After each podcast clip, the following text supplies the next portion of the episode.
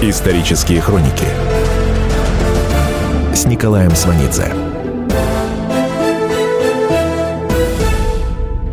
Год 1914. Император Николай Александрович Романов уже 20 лет как царствующий в России был склонен к мистицизму. Число современников, свидетельствующих о его мистицизме, может конкурировать только с теми, кто пишет о нем как о глубоко верующем человеке. Мистицизм и христианская вера, казалось бы, несовместимы друг с другом, но точка их пересечения в душе российского императора оказалась его непостижимая убежденность в том, что он, Николай Александрович, действительно помазанник Божий на российской земле.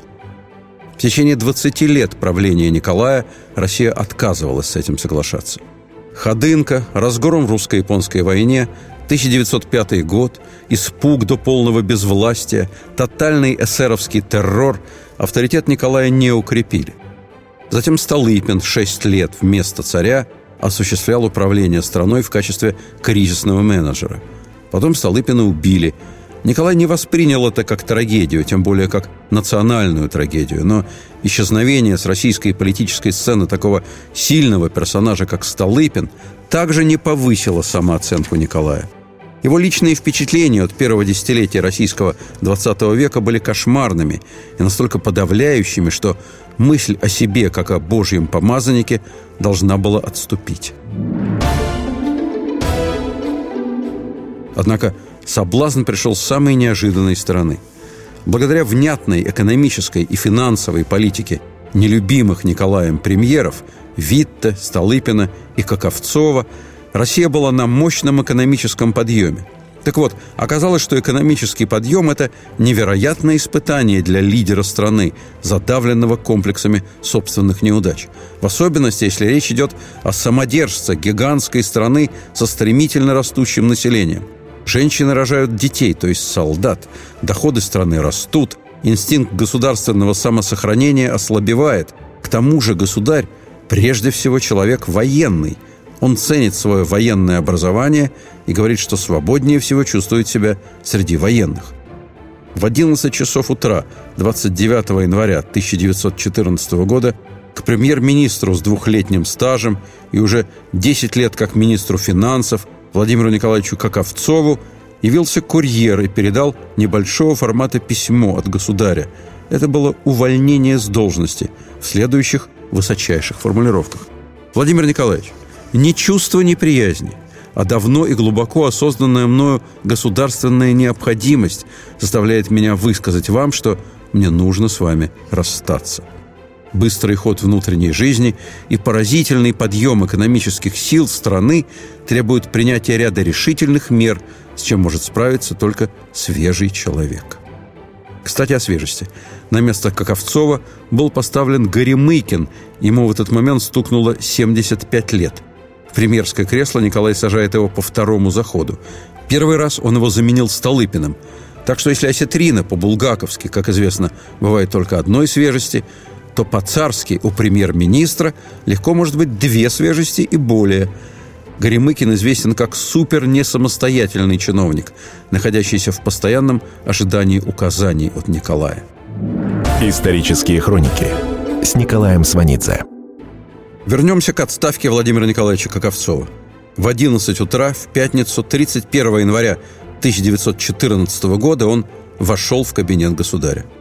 Государь только вернувшийся с прогулки, быстро пошел навстречу Каковцову, подал ему руку и, не выпуская его руки, стоял молча и смотрел ему прямо в глаза. Современники отмечали, что когда Николай бывал взволнован, он беспрерывно курил и смотрел себе под ноги. Каковцову Николай смотрел в глаза, потом он обнял его, два раза поцеловал и пожаловал графский титул, потом опять поцеловал. Далее государь объявил, что назначает бывшему премьеру в виде заботы 300 тысяч рублей для единовременной выдачи. Каковцов отказался. «Ну, что же делать?» – сказал государь. Обошел вокруг стола, опять взял Каковцова за руку. Глаза его были полны слез. Каковцов поцеловал ему руку. Он поцеловал Каковцова в губы и прибавил «Так расстаются друзья». Такова эмоциональная составляющая воспоминаний Каковцова о прощальной аудиенции. Теперь об эмоциях несколько иного свойства. Премьер-министр, он же министр финансов, был убежденным противником войны и единственной преградой на пути возрастающего влияния военного ведомства. Когда Николай 31 января 1914 года со слезами и поцелуями сдавал Каковцова, он не мог не отдавать себе отчет в том, о чем он плачет. В ином случае самообладание не покинуло бы его, а его самообладание стало легендой еще при жизни Николая, вызывало толки об азиатском фатализме. На самом деле, это выдержка, которая давалась воспитанием. Вроде бы неуместное сравнение, но так выпускницы Смольного института в сталинские времена, стоя с передачей мужьям в тюремных очередях, умели на людях скрывать свои чувства – Вероятно, именно по причине внешней сдержанности и фотографии Николая не оставляют какого-то определенного впечатления от этого человека. Он хорошо выглядит, аккуратен, нельзя представить себе, чтобы он повысил голос. Кажется, что он должен быть педантичным, должен любить свежий воздух и порядок. На этом фоне чем-то из ряда вон, кажется, привычка Николая запивать портвейном не только сыр и десерт, но и горячие блюда. Так что слезы при отставке премьер-министра – это однозначно ЧП – чрезвычайное происшествие. Мать Николая, вдовствующая императрица Мария Федоровна, прочитала 30 января в газете об увольнении Каковцова. В тот же вечер, встретившись с сыном в театре, задала ему вопрос «Зачем ты это сделал?» и получила ответ государя «А ты думаешь, что мне это легко?» Когда-нибудь в другой раз я расскажу тебе все подробно. А пока я и сам вижу, что нетрудно уволить министра, но очень тяжело сознаваться в том, что этого не следовало делать. Мария Федоровна рассказала об этом разговоре при встрече Каковцову и добавила «Мы идем верными шагами к катастрофе. Государь слушает только льстецов. Я сама скорее чувствую, инстинктом, но не умею ясно представить себе, что именно нас ждет». Продолжение следует. Исторические хроники с Николаем Сванидзе. Здравствуйте, я Елена Ханга. Приглашаю вас обсудить актуальные и злободневные темы, которым нельзя дать однозначной оценки. Мы ищем ответы на спорные вопросы вместе с экспертами и звездами в программе «В поисках истины». Звоните нам в прямой эфир на радио «Комсомольская правда» каждый вторник в 21 час по московскому времени. Исторические хроники с Николаем Сванидзе. Принято считать, что убийство австрийского эрцгерцога Франца Фердинанда в Сараево в июне 1914 года было лишь поводом для мировой войны. Причины же войны заключались в жесточайшем экономическом соперничестве между Англией и Германией, в борьбе за рынки и во внутренних противоречиях капитализма. А вот хороший русский писатель и блестящий историк Марк Алданов говорит, по случайности в 1914 году судьбы мира были в руках двух неврастенников – Первый из них – германский император Вильгельм, второй – министр иностранных дел Австро-Венгрии граф Леопольд Бертхольд фон Унцу Унгаршиц. Когда в Сербии убили австрийского эрцгерцога Фердинанда, граф Бертхольд, который славился честолюбием, лично написал Сербии ультиматум. Именно его ультиматум стал первым шагом к мировой войне. 28 июня 1914 года, когда Вильгельм был на регате в Киле, к его яхте подошла шлюпка. Стоящий в ней адмирал Мюллер держал в руках какую-то бумагу. В ней было сообщение об убийстве эрцгерцога. Вильгельм любил эрцгерцога и его жену. К тому же он был всемогущ и по сравнению с австрийским министром иностранных дел мог позволить себе все. Кроме того, ему сказали, что 12 сербских террористов поехали в Вену, чтобы убить его во время похорон эрцгерцога. Кайзер на похороны не поехал – он сказал, что с сербами надо покончить немедленно. Продолжение следует. Исторические хроники с Николаем Сванидзе. Темы, о которых говорят. Небанальные точки зрения, мнения и факты. А еще хорошая провокация. Губин Live. Каждый вторник, четверг и пятницу после шести вечера по московскому времени на радио «Комсомольская правда». Исторические хроники с Николаем Сванидзе. Год 1914. Председатель российского правительства считал гонку вооружений опасной до последней степени. Гонка вооружений вселяет в массовое сознание мысль о том, что война неизбежна. Волна нервного возбуждения при этом поднимается так высоко, что захлестывает даже самых убежденных противников войны. Все это российский премьер-министр излагал еще в июне 1912 года германскому канцлеру Бетману Гольвегу во время встречи в Верхах между российским и германским императорами – Канцлер, в свою очередь, заметил, что Россия еще в 1910 году приняла так называемый мобилизационный план номер 18, рассматривающий Германию в качестве потенциального врага. Это было чистой правдой. Государь подписал этот план с подачи военного министра, и вероятный противник был высочайше утвержден – Суть плана в следующем. Мы не бьем врага сразу, мы заманиваем его все дальше и дальше вглубь нашей территории. Там, в глубине России, армия пополняется призванными из запаса и тогда уже переходит в наступление и гонит врага с родной земли. Подобный план, во-первых, несомненно дает представление о том, что российский царь владеет огромной территорией, ему есть куда заманивать. Во-вторых, лавры Кутузова с его вынужденным маневром образца 1812 года не дают покоя. При этом о сдаче Москвы Наполеону никто не вспоминает. А в-третьих, Германия ответила в 1911 введением чрезвычайного военного налога и новой могучей программой вооружения. В 1911 году половину общеимперского бюджета Германия направляет на подготовку к войне – в 1913 уже 62%. В 1912 году российский военный министр, в свою очередь, минуя председателя правительства и Думу, которая утверждает военный бюджет, напрямую выходит на Николая с требованием денег. Ввиду быстрого вооружения Германии нам нужен единовременный кредит в 350 миллионов рублей, плюс добавить министерству 100 миллионов рублей ежегодно – Имя министра финансов Каковцова, который считает, что гонка вооружений подрывает финансовую стабильность страны, синоним врага народа. Министр финансов отвечает военному министру. «Хорошо, у меня есть свободные 450 миллионов рублей. Я отдам их, но я попрошу помощи у государя. Пусть государь повелит своим именем всем гражданским министрам, чтобы они не просили денег. Это означало, деньги пойдут только на войну. Государь ответил просто. Представьте мне завтра проект моего повеления об этом всем министрам, и я подпишу его с большой радостью. Исторические хроники с Николаем Сванидзе.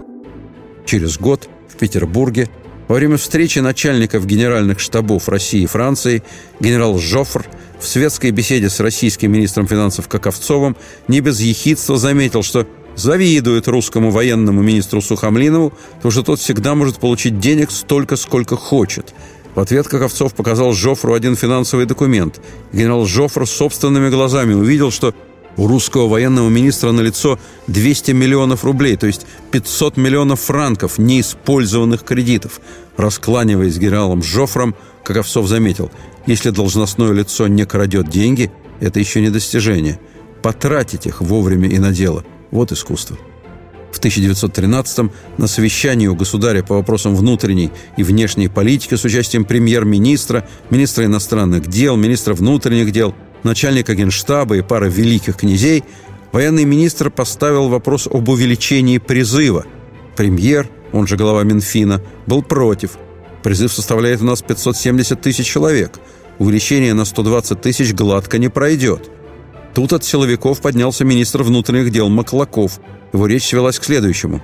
Не следует бояться увеличивать призыв, наоборот, надо стремиться к тому, чтобы все молодые люди проходили через армию, потому что армия воспитывает и возвращает народу окрепшие физически и морально кадры.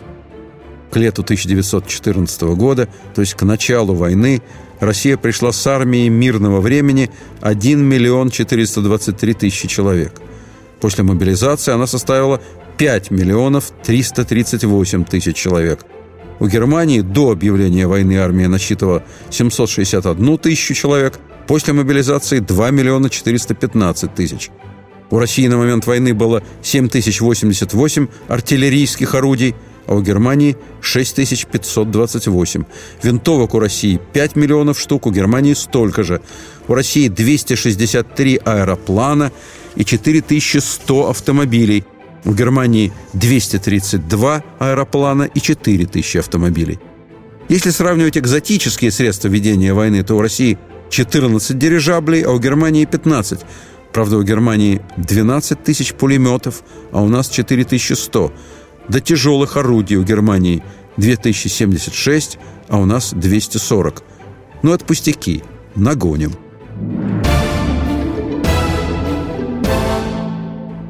Мысль о военном паритете с Германией создавала ощущение государственного благополучия. Хотелось чего-то дерзкого и великого. Масло подливали союзники. Россия – европейский паровой каток. Кавалерийская лава казаков производит сильнейшее впечатление на европейские умы. Газетные художники рисуют казаков в подробнейших деталях. Русские ресурсы настолько велики, что Германия будет истощена без нашей помощи России, сказал министр иностранных дел Великобритании сэр Эдвард Грей в апреле 1914 года президенту Франции Пуанкаре.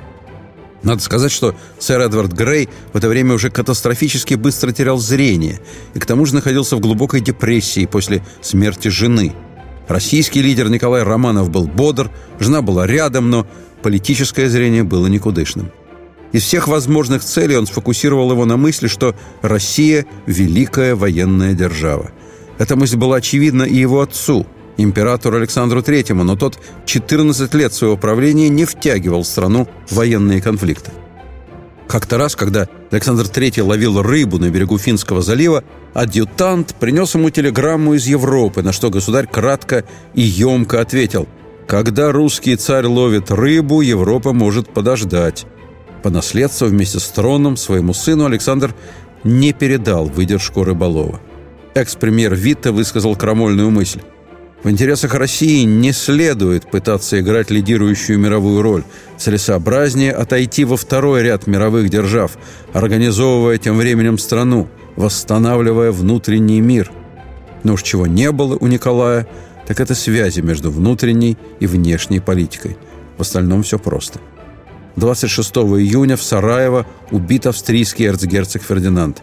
20 июля во Франции прекращены отпуска командного состава. 23 июля Австро-Венгрия предъявляет ультиматум Сербии. 25-го Сербия объявляет мобилизацию. Все еще надеются на мирный исход, а Ленин – 25 июля уже пишет Инессе Арманд «Мой дорогой, очень дорогой друг, все мои помыслы о революции, которая начинается в России». В тот же день когда Ленин написал это письмо, а французский президент Пуанкаре находился с визитом в Петербурге, свое письмо бабушке Марии Федоровне, жене Александра III, написал ее внук Алексей, сын Николая II, «Милая бабушка». Президент Пуанкаре подарил мне чудный письменный прибор – Сегодня все – мама, папа, сестры – на параде. Любящий тебя Алексей. 28-го Австро-Венгрия объявляет войну Сербии. 29-го – бомбардировка Белграда. 29-го Россия объявляет частичную мобилизацию. 31-го – начало всеобщей мобилизации в России и Австро-Венгрии. 31-го – Германия предъявляет России ультиматум. Не прекратите мобилизацию – будет война. Ультиматум истек 1 августа в 12 часов дня. Николай не дал Вильгельму никакого ответа. Исторические хроники 1 августа 1914 года Николай и его сестра, великая княгиня Ольга, присутствовали на смотре войск в Красном селе – Ольга спросила у брата, следует ли ей остаться, чтобы в случае объявления войны лично проводить на фронт Ахтырский гусарский полк, шефом которого она была. «Не беспокойся, душка», — ответил император, — «войны не будет. Поезжай домой».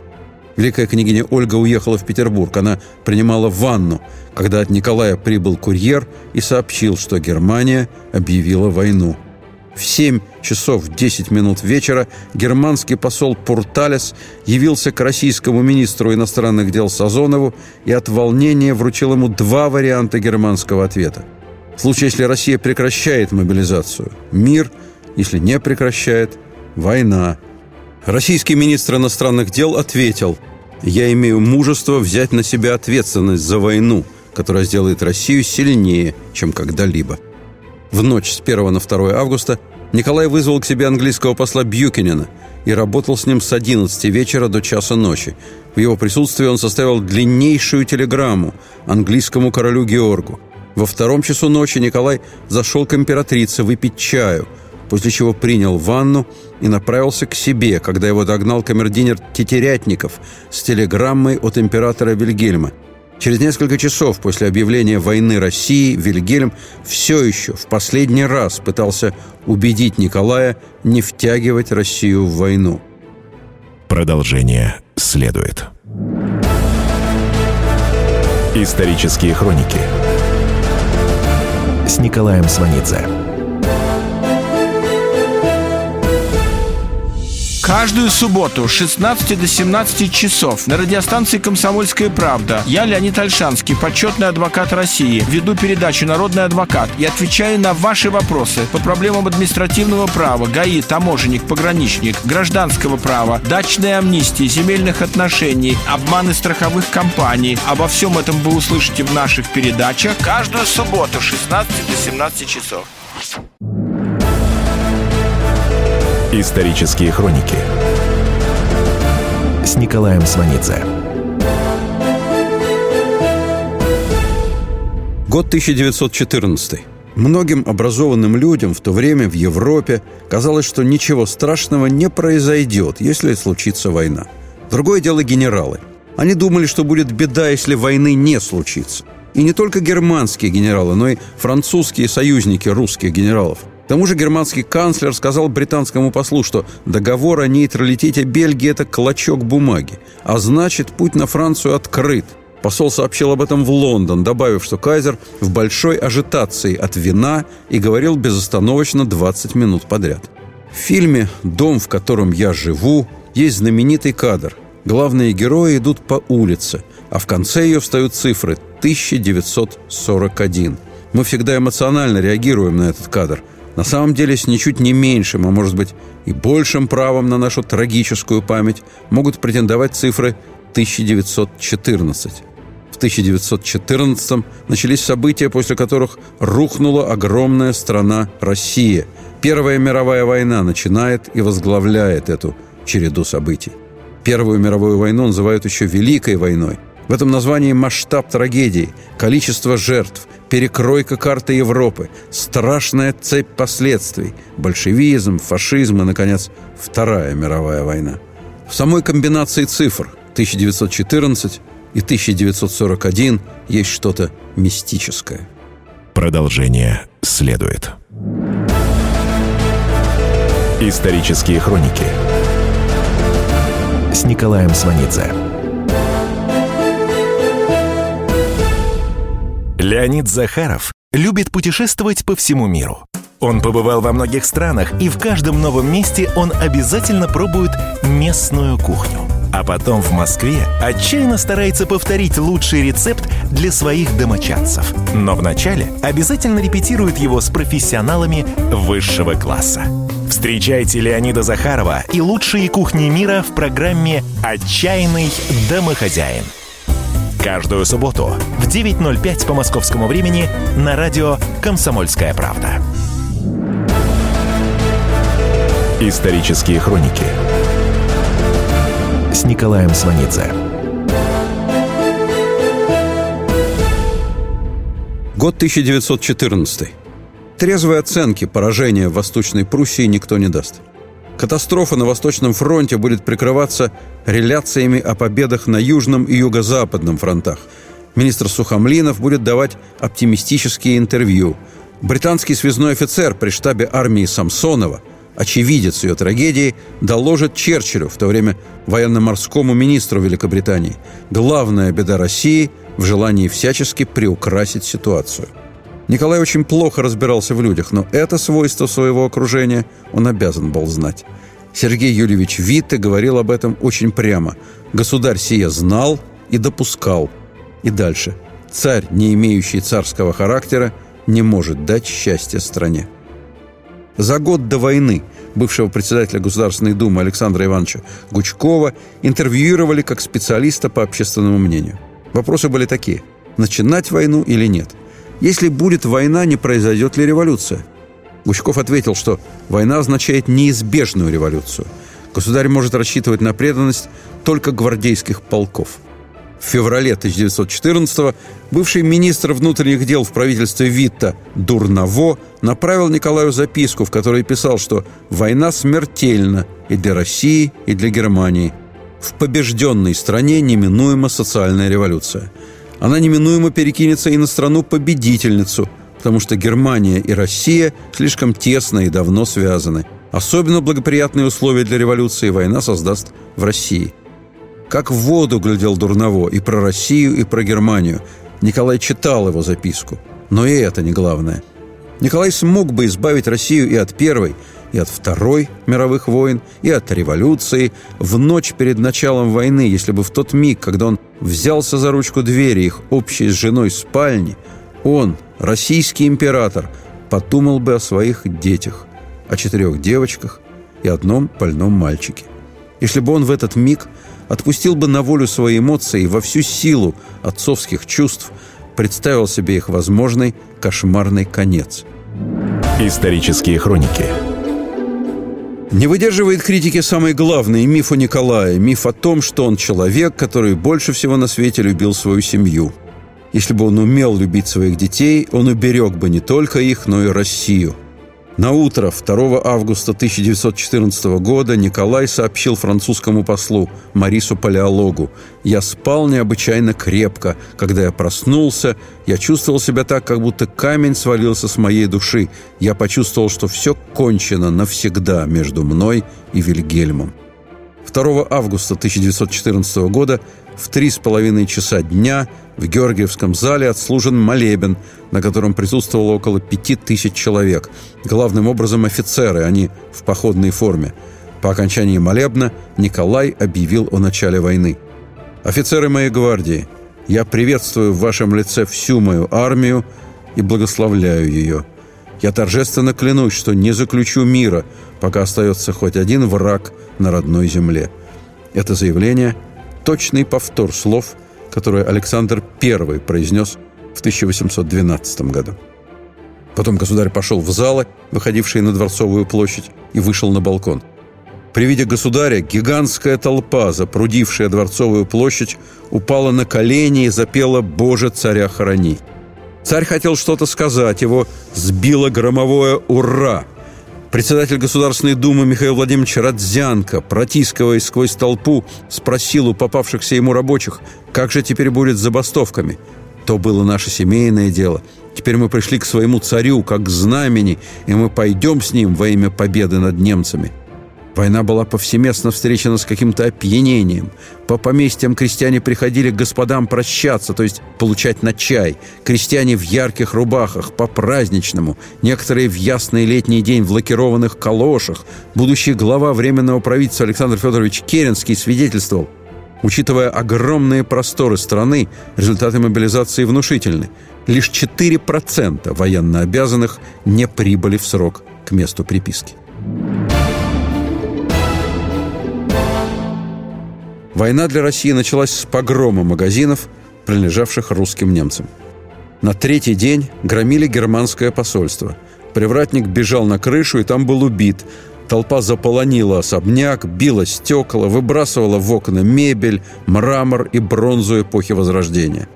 К утру 5 августа жандармский полковник Сизов докладывал министру внутренних дел Маклакову. «Так что, ваше превосходительство, германцы начисто выгореть изволили». 31 августа указом Николая Петербург переименовали в Петроград. Некоторые обладатели немецких фамилий обратились к Николаю с просьбой о русификации своих имен. Николай не дал согласия. Однажды княгиня Зинаида Николаевна Юсупова заметила государю, что общество раздражено на придворных немцев. «Дорогая княгиня», — ответил государь, — «что же я могу сделать? Они любят меня. Правда, многие старые и выжили из ума, как бедняга Фредерикс. Третьего дня он подошел ко мне, хлопнул по плечу и сказал, «И ты, братец, здесь. Тоже зван к обеду». 8 августа состоялось историческое заседание Государственной Думы. Присутствовали все министры и дипломаты дружественных держав. Выступление министра иностранных дел Сазонова было встречено овацией. В его голосе слышались слезы. Министр финансов Барн доложил Думе о блестящем состоянии финансов и о том, что хранившиеся в Берлине деньги были вовремя вывезены. В это время Ленин направил Каменеву телеграмму. Он давал четкие инструкции – депутаты-большевики должны в полном одиночестве заявить на заседании Думы, что они против войны и желают России поражения, потому что это приведет к гражданской войне и победе рабочего класса. Вместе с Лениным война вызвала воодушевление у российского бизнеса. У него на это были свои экономические причины. Исторические хроники с Николаем Сванидзе.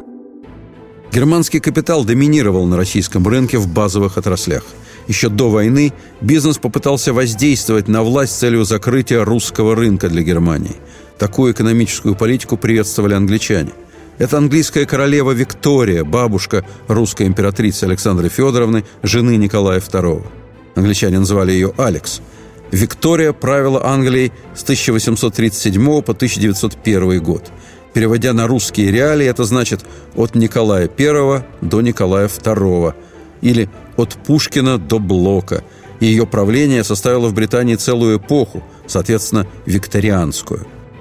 А это Монпелье-сквер, одно из старых, уважаемых мест в Лондоне. Здесь английский писатель Джон Голсуорси поселил своего Форсайта, классического человека викторианской эпохи. Форсайты, такие как он, собственники, трезвые, Уверенные в себе, они уже избавились от тех комплексов, которые были свойственны быстро разбогатевшим выходцам из низов.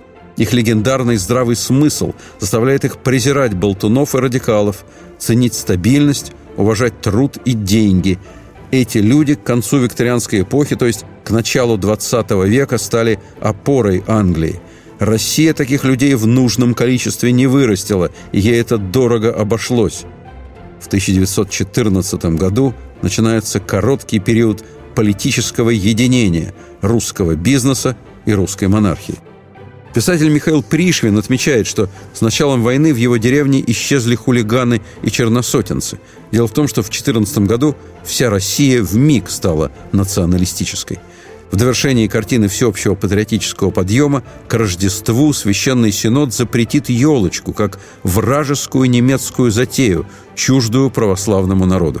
С прискорбием надо сказать, что еще до того, как все завертелось, до того, как Австрия объявила войну Сербии, 26 июля в Петербурге уже прошла грандиозная уличная манифестация. Толпа кричала «Да здравствует война!». 1905 год был забыт. Николай чувствовал, что он любим. Русские офицеры полагали, что война продлится шесть недель, раздумывали, сразу ли брать с собой парадную форму для въезда в Берлин или ее вышлют на фронт с первым курьером. Немецкие офицеры, в свою очередь, рассчитывали 2 сентября завтракать в Париже. Очень осведомленный английский военный атташе в Брюсселе в свою очередь заявил, что имеются финансовые причины, из-за которых великие державы долго не продержатся. Он слышал это от премьер-министра, сказавшего, что так думает лорд Холдейн – в Петербурге пессимистов, которые говорили, что война продлится 6 месяцев, обвиняли в пораженчестве. За год до начала мировой войны умирает генерал-фельдмаршал Альфред фон Шлиффен, крупнейший военный теоретик, начальник генштаба Германии до 1905 года. Он автор теории Блицкрига или «молниеносной войны». Идея Шлиффена была в том, чтобы обходным ударом через Бельгию быстро разбить главные силы Франции и обрушиться на Россию – Именно этот план Шлиффена германский Бундесвер пытался реализовать и в Первую, и во Вторую мировую войну. В 1914-м план молниеносной войны реализовывал начальник германского генштаба Гельмут фон Мольтке. Так вот, генерал-полковник Мольтке был убежден, что война будет длительной и изнуряющей. Продолжение следует. Исторические хроники с Николаем Сванидзе. Полная картина происходящего у вас в кармане. Установите на свой смартфон приложение «Радио Комсомольская правда». Слушайте в любой точке мира. Актуальные новости, эксклюзивные интервью, профессиональные комментарии. Удобное приложение для важной информации. Доступны версии для iOS и Android. Радио «Комсомольская правда». В вашем мобильном. Исторические хроники с Николаем Сванидзе. Год 1914. В газету «Киевская мысль» была прислана корреспонденция о безобразиях казаков в Галиции. Напечатали. Везде вместо слова «казаки» поставили «немцы». Когда редактору задали вопрос по этому поводу, он ответил «Живем мы в России, и все знают, что под немцами надо подразумевать казаков». Николай в 14 году вручит третий Георгиевский крест знаменитому герою, казаку Кузьме Крючкову. Между прочим, полный георгиевский кавалер в России имел 136 рублей золотом в год, 100 десятин земли, потомственное дворянство, первый офицерский чин и освобождение от налогов. Советская власть такой социальной защиты своим героям не дает. Провоевав всю Первую мировую, после революции в начале 18 года Крючков создает «Белый партизанский отряд», Последний свой бой Харунжий Крючков ведет уже в составе Донской Белой армии. Красную армию в этом бою у станицы Островской представляют китайские наемники. Георгиевский кавалер Крючков ранен наемником, пулеметчиком-китайцем. А ночью в хату, где умирал Крючков, явится пьяный командарм Буденный и заорет «Встань, белая гнида!» Крючков плюнет ему в лицо. Буденный лихо зарубит лежащего перед ним смертельно раненого Крючкова. Продолжение следует. Исторические хроники с Николаем Сванидзе. Историю пишут победители. Они же ее и фальсифицируют. Я Николай Сванидзе. Я расскажу вам, как все происходило на самом деле. Я выбрал самые яркие и важные исторические события года, а также вроде бы незаметные, но значимые факты, которые оказали влияние на ход истории. Один год из жизни России глазами ее жителей. Документальный сериал «Исторические хроники» с Николаем Сванидзе. Слушайте на радио «Комсомольская правда». Исторические хроники с Николаем Сванидзе. Год 1914. Многие приезжающие с фронта говорят о мародерстве. Солдат за мародерство секут. Рененкампф нещадно мародеров расстреливает. Армия Самсонова в Восточной Пруссии будет окружена и разбита к 30 августа. 30 тысяч солдат будет убито, 92 тысячи попадут в плен. В Германию отправят 60 поездов с трофеями. Генерал Самсонов покончит с собой, хотя Война предоставляет другие возможности расстаться с жизнью. Ренанкамп все это время будет бездействовать. Командующий фронтом Жилинский не будет координировать действия армии. Ренанкамп начнет самостоятельное отступление, потеряет 145 тысяч человек, значительную часть армии все же сбережет. Самсонов и Ренанкамп – лучшие генералы, которых сможет выставить русская армия. С августа по декабрь 1914 года Россия потеряет 1 миллион 350 тысяч убитыми, ранеными и военнопленными. В октябре Николай с наследником, десятилетним Алексеем, на месяц отправится из Петербурга в поездку по прифронтовой полосе. Раздача георгиевских крестов, посещение перевязочных пунктов, подробно, стоя перед строем солдат, Николай попросит поднять руку тех, кто на войне с самого начала. Поднимутся несколько рук – Будут целые роты, в которых не поднимется ни одна рука. Это означает, те, кто ушел на войну в августе, все убиты.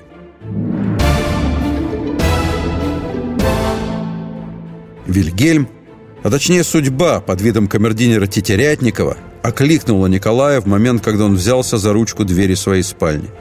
Почему же фаталист Николай не прислушался к судьбе, когда она схватила его за рукав? Он же обязан был знать, что армии Самсонова и Рененкамфа, которые пойдут в Восточную Пруссию для отвлечения германских сил Западного фронта, то есть для спасения Парижа. Так вот, эти две русские армии пойдут без координации, без связи. По радио сообщения будут посылать открытым текстом, что называется клером, чему немцы крайне удивятся и будут черпать из них полную информацию. Великий князь Олег Константинович, воевавший у Рененкамфа, напишет в дневнике «Обоз далеко. Все остались без кухни, без ничего. 14 дней в одном белье. Я сам зарезал 20 кур. У солдат нет табака, папирос. Делюсь с ними тем, что присылают из дома». Из дома, то есть от великого князя Константина Константиновича. У него, помимо Олега, в гусарском эскадроне воюют еще два сына – Гавриил и Игорь.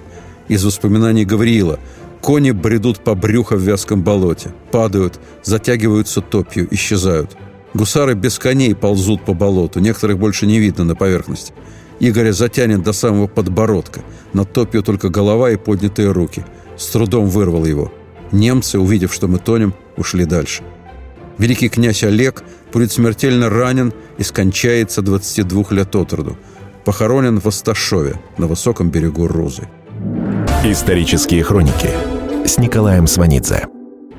С конца августа 1914 года в Большом дворце царского села открыт лазарет, названный собственным Ее Величество лазаретом. Императрица со старшими дочерьми Ольгой и Татьяной проходит курс сестер милосердия военного времени. Им преподает главный врач царско-сельского госпиталя, хирург-орденоносец, специалист по полостным операциям княжна Вера Игнатьевна Гедройц – в обязанности женской части семьи Николая входят перевязки и обработка, смена постельного белья раненым. Они присутствуют на операциях, уносят ампутированные руки и ноги. Позже для тяжело раненых солдат открыт лазарет в Зимнем дворце. Под него отведены все парадные залы, за исключением Георгиевского. Снята часть картины статуй, полы покрыты линолеумом. Раненых вносили по Иорданской лестнице. В Николаевском зале раненые в голову и позвоночник – в Восточной галерее ранение в конечности. В Гербовом зале ранение в брюшную полость и тазобедренный сустав. Самые тяжелые в Петровском зале за ширмами. Операционная в комнате за Александровским залом. Перевязка в Фельдмаршальском. В каждом зале до 200 человек. Работают отличные специалисты. Сестрами милосердия руководит баронесса Икскуль – Большинство женщин русского высшего света честно вынесли на себе все тяготы работы в лазаретах. Потом они говорили, что нищая жизнь в эмиграции после работы в лазарете уже не была страшна. Честь и хвала им. Но в государственном военно-санитарном ведомстве царит полный хаос. Верховный главнокомандующий в 1914 году великий князь Николай Николаевич настаивал на снятии с должности начальника этого ведомства некоего Евдокимова – его не удаляли, так как он пользовался расположением военного министра Сухомлинова и императрицы. Говорили, что Александра Федоровна желала просто поступить наперекор свекрови. 23 августа в Москву привезли 9 тысяч раненых. Валили на солому в лазарете университета Шанявского. Теперь это РГГУ. Без пищи, без врачей. В военных госпиталях полная нехватка всего. Раненые лежат полуголые. Земский союз присылает белье – Военное начальство запрещает им пользоваться. Когда в госпиталь приезжает царь, возникает полная мешанина. В Лефортовском госпитале во время приезда царя построена стена, отделявшая тяжело больных, чтобы царь их не видел. Госпиталь переполнен. Лишних быстро вывозили, несколько тысяч человек лежали неделю в вагонах на запасных путях. Распоряжение военных властей. Если русский офицер вовремя не оказался в палате, с него приказано снимать штаны – Мера о штанах прививается. В некоторых госпиталях сняты штаны с военнопленных врачей, которые помогают нашим врачам. Ходят в подштаниках. Сестры сжалились и сшили им теплые штаны за свой счет. Исторические хроники 19 января 1916 года в 11 часов утра на аудиенцию к Николаю в Царское село приедет отставленный в 1914 году экс-премьер-министр Владимир Николаевич Каковцов. Когда он входит в кабинет, государь стоит у окна, у самых входных дверей. Он не предлагает посетителю сесть. Внешний вид Николая таков, что Каковцов спрашивает о состоянии его здоровья. Он страшно исхудал. Лицо осунулось и покрылось мелкими морщинами. Глаза выцвели, полностью утратили темно-коричневый оттенок, белки совсем желтые. Взгляд постоянно перемещался с предмета на предмет. Как Овцов произносит «Ваше Величество, те, кто видят вас часто, очевидно не замечают вашей перемены». Государь с беспомощным выражением лица отвечает «Я здоров и бодр, мне просто приходится много сидеть без движения. Может быть, я неважно спал эту ночь. Вот пройдусь по парку и снова приду в лучший вид». Государь не может вспомнить, зачем он вызывал Каковцова. Со странной, бессознательной улыбкой он смотрит на собеседника, как будто ищет у него поддержки. Он совершенно растерян. Молчание тянется слишком долго.